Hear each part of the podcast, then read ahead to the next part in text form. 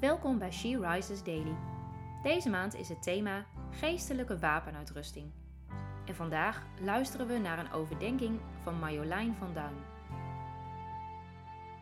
We lezen in de Bijbel uit 1 Korinthe 16 vers 13. Wees op uw hoede, houd stand in het geloof, wees moedig en sterk. Als we kijken naar deze wereld, dan lijkt het wel of alles op instorten staat alsof alles staat te schudden op zijn grondvesten.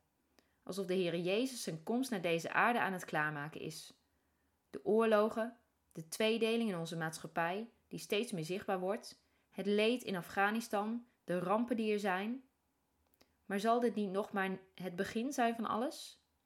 Waak en bid, zegt de Heer Jezus. In de Bijbel wordt vaak het woordje waakt gebruikt. Zo waakt dan, want gij weet de dag niet, noch de uren in welke de Zoon des Mensen komen zal. Matthäus 25, vers 13.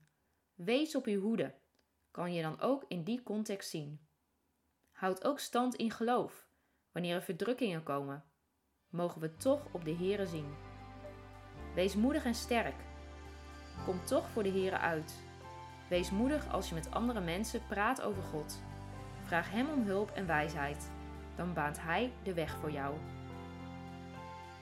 Is moedig zijn in het geloof voor jou een uitdaging?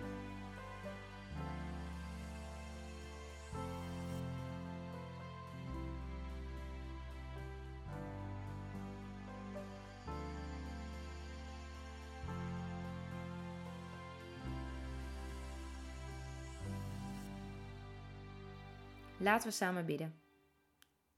Lieve Vader in de hemel, dank u wel dat u in uw woord ons aanmoedigt om op ons hoede te zijn, om stand te houden in het geloof, om moedig te zijn en sterk te zijn.